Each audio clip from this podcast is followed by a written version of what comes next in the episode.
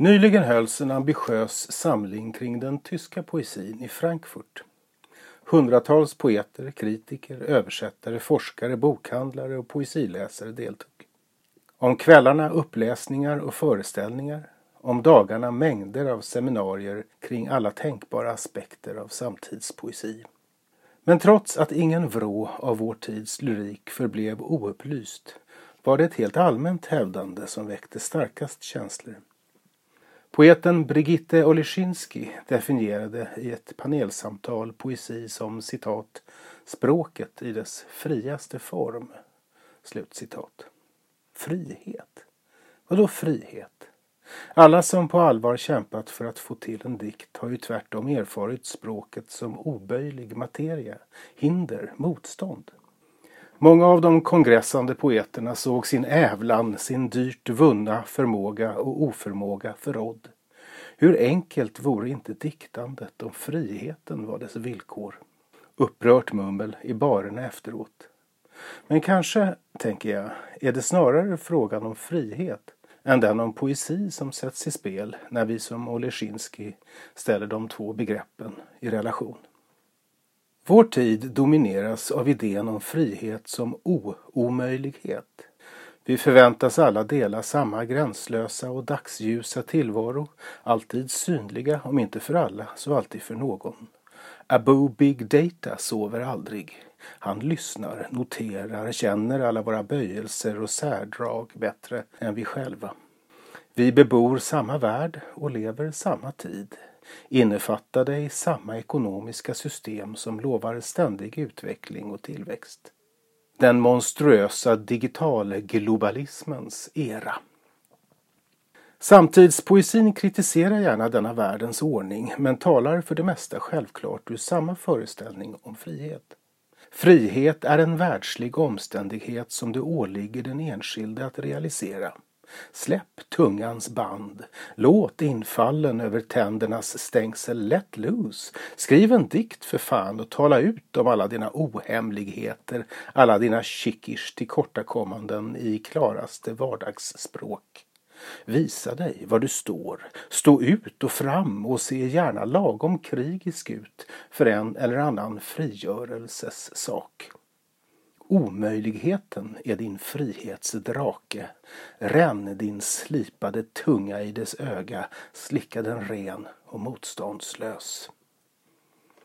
Men om, citat, hela himlen är en outdragbar spik, slutcitat. Som poeten Yang Lian, född nittonhundrafemtiofem, hävdar i det anspråksfulla diktverket Koncentriska cirklar från nittonhundranittionio. Ja, vad gör vi då om det tvärtom är den omöjliggörliga omöjligheten som råder? Kanske kan vi i ett sådant scenario bättre förstå varför friheten just när den ställs mot poesin ter sig tydligare än annars. Språkets fundamentala ofrihet uppdagas kanske just av poesi. Inte ens i dess friaste form är språket kan hända annat än fängslande. Yang Lians livsomständigheter spelar en viktig roll i hans poesi. Han föddes i Schweiz i en kinesisk diplomatfamilj som snart flyttade åter till Kina. Som för så många andra kastade kulturrevolutionen ut honom i ett helt annat liv, skoningslöst och skrämmande. Han började dikta tidigt, först enligt den traditionella vägen, men efter Maos död och det politiska skiftet trädde han som många andra i förbindelse med den västerländska poesin. Han blev del av det som ibland omtalas som den dunkla generationen och han deltog i arbetet med den underjordiska och mycket inflytelserika tidskriften Jin Tian, grundad nittonhundrasjuttioåtta. Skeendena efter massakern på Himmelska fridens torg nittonhundraåttionio störtade honom i landsflykt och han har därefter utvecklat ett poetiskt författarskap präglat av exilens och asylens villkor. Det har gjort friheten och tänkandet över friheten till en såväl självklar som allt mer komplex grund för hans poesi. Att läsa hans diktning ger aldrig en känsla av frihet i vår tids mening. Det är allt annat än motståndslöst. Men läsningen medger å andra sidan ett prövande av friheten som erfarenhet och begrepp. Och i allt väsentligt sker detta prövande i relation till språket. Citat. I slutänden är det samma sak att läsa ett ansikte som att läsa en text. Slutcitat. Citat. Och modern förlorar till ordet moder. Slutcitat. Citat. Language speak gloriously out, a sculpture of endlessly approaching human forms, an untruthful beauty. Slutcitat. Utöver att alltid vinklas sin dikt så att språket står fram som sådant, omtalar ofta Yang Lian språket direkt i sin poesi. Att läsa hans diktning innebär att regelbundet tvingas ta ställning till olika hävdanden om språk. Men vad menar han med språk? Ja, hur ska man tänka språket? Som struktur, som verktyg eller kanske som natur? Jag brukar argumentera för att språk måste tänkas från många och ibland oförenliga håll samtidigt. Som naturlig predisposition i så mening att människan som art rymmer förmåga att forma uppmärksamheten på ett sätt som medger språk. Men också som verktyg, som något uppfunnet. Och självklart kan språk tänkas som olika fenomen och ordningar, till exempel med hjälp av lingvistikens många begrepp och teorier. Det för mig avgörande är att språket alltid är annat, mer och större. Att det alltså aldrig låter sig tänkas som ett helt, inte ens som ett oavgränsbart helt. Jag tycker mig känna igen den hållningen i Yang Lians poesi. I en essä om den klassiske tangmästaren Du Fus dikt Deng Gao blottar Yang försiktigt något av vad allt denna åttarading erbjuder läsaren i termer av tänkande, sinnlighet och erfarenhet. Från tecknens minsta formelement till lätena och referenserna är Deng Gao en dikt som, förutsatt att läsaren ger den sin fulla uppmärksamhet, lovar en ständigt annan läsning. Att ägna denna enda dikt sitt liv vore inte att förslösa det. Det är som Yang Lian skriver, citat, en dikt rymlig nog för ytterligare tusen år av återfödelse, slutcitat. Sådan är poesins potential. Men är vår tids poeter och poesiläsare beredda eller ens intresserade av att ta den i anspråk? En del av diskussionerna i Frankfurt tangerade denna fråga. Efter en period av förtrollad lek med flyktig och flödesgrundad uppmärksamhet, scrollandets läsarter, sträcker sig ånyo många poeter och läsare efter mer komplexa former, menade flera poeter och kritiker. Den postdigitala offentligheten vrids också på poesins fält mot mer uppmärksamhetsintensiva uttryck. Det är en utveckling skönjbar också i Sverige. Ett av flera tecken är Edition Tegners utgivning av små häften med idiosynkratisk poesikritik. Nyligen kom Per Svenssons presentation och läsning av Jesper Svenbros förut opublicerade ungdomsdikt utan titel som lyder, citat, snöbäckar, klarbäckar, isbäckar, källbäckar, snövatten, klarvatten, snöbäckar, isbäckar, snöbäckars mångfald, isbäckars klarfald, slutcitat.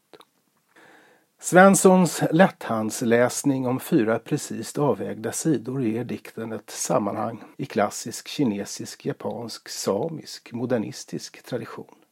Sköljer den helt hastigt i det tyska språket och hänger den så till framkallning i läsarens häpet öppnade blick. Om diktens centrum är cessuren innan sista frasen, är slutordet diktens själva nyckel. Klarfald. Som poetologiskt begrepp är klarfalden förföriskt eftersom det förenar möjlighet och precision. Och det skulle utan tvekan vara användbart i relation också till Du Fus dikt Deng Gao. Men inför Yang Lians poesi är det till föga hjälp. Hans diktning fördunklar och vecklar in. Om något avtäcks eller uppdagas är detta något alltid intrasslat och outredligt. Ta en av de trettio kortdikterna ur den första sviten i boken Mask och krokodiler från nittonhundraåttionio som exempel. Citat. Att leta efter en droppe i havet är som att leta efter en människa under en mask. Du hör den tala, hör blod dricka upp kroppens ljud. Slutcitat. Den första strofens underliga liknelse kan man kanske svälja, men den andra. Vem är det som hörs tala? Människan eller masken? Och hur ska man föreställa sig att det låter när blod dricker kroppens ljud? Man kan anta att en dikt som så hänvisar sin läsare till lätet också spelar med språkljuden.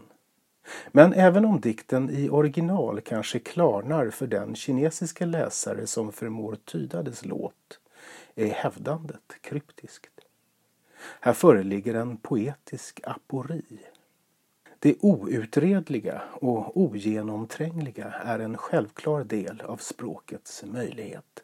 Precis som det till exempel inom matematiken eller empiriska vetenskaper finns olösliga problem.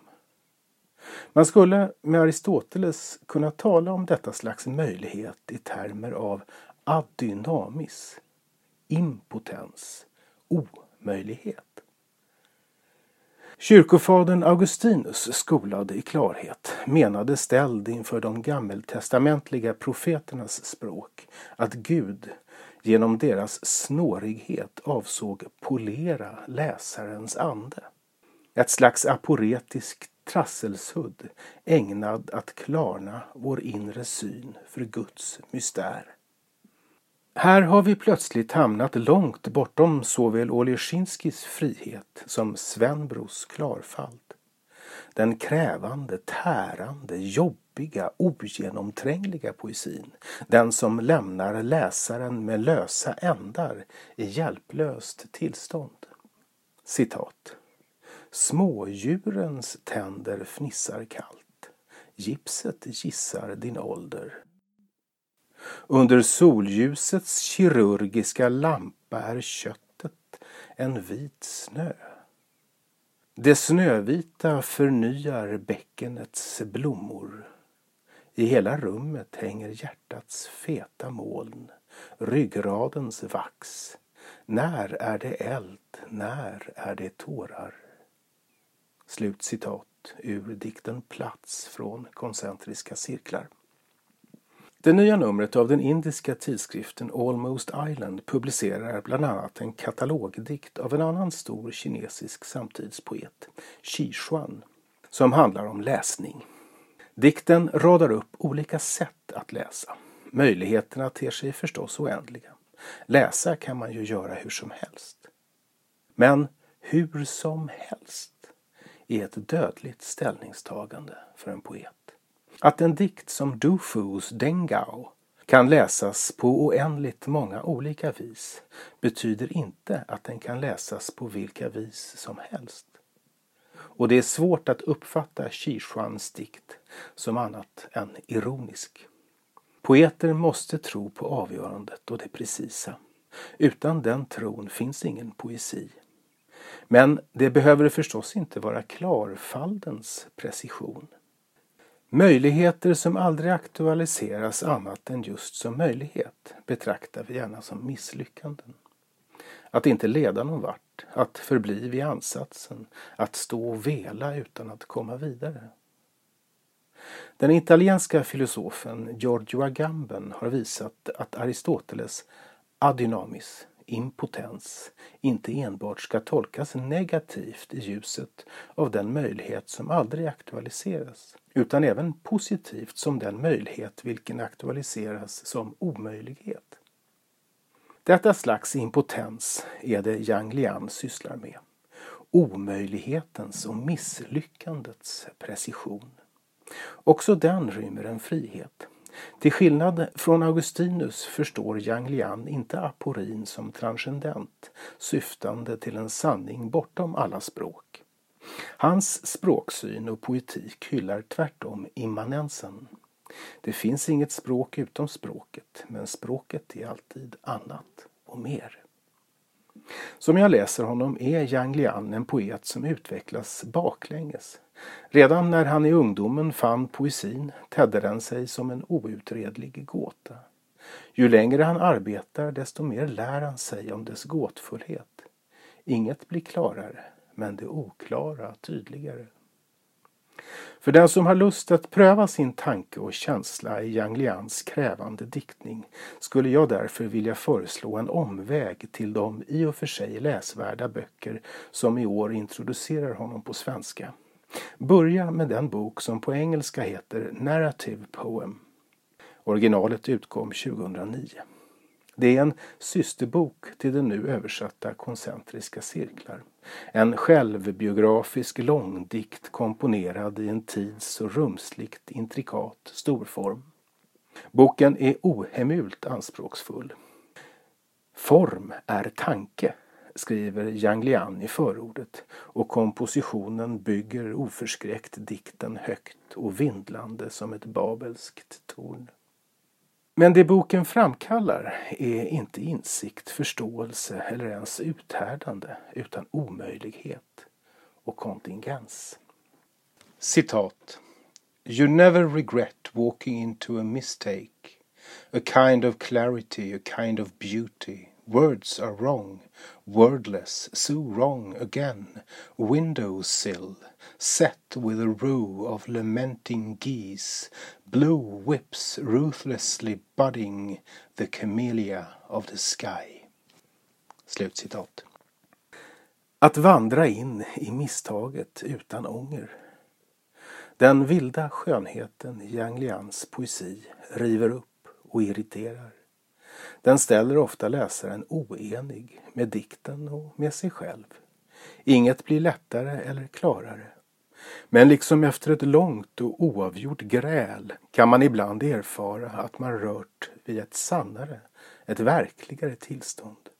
Kanske kunde man, också i termer av frihet, helt enkelt kalla detta tillstånd poetiskt.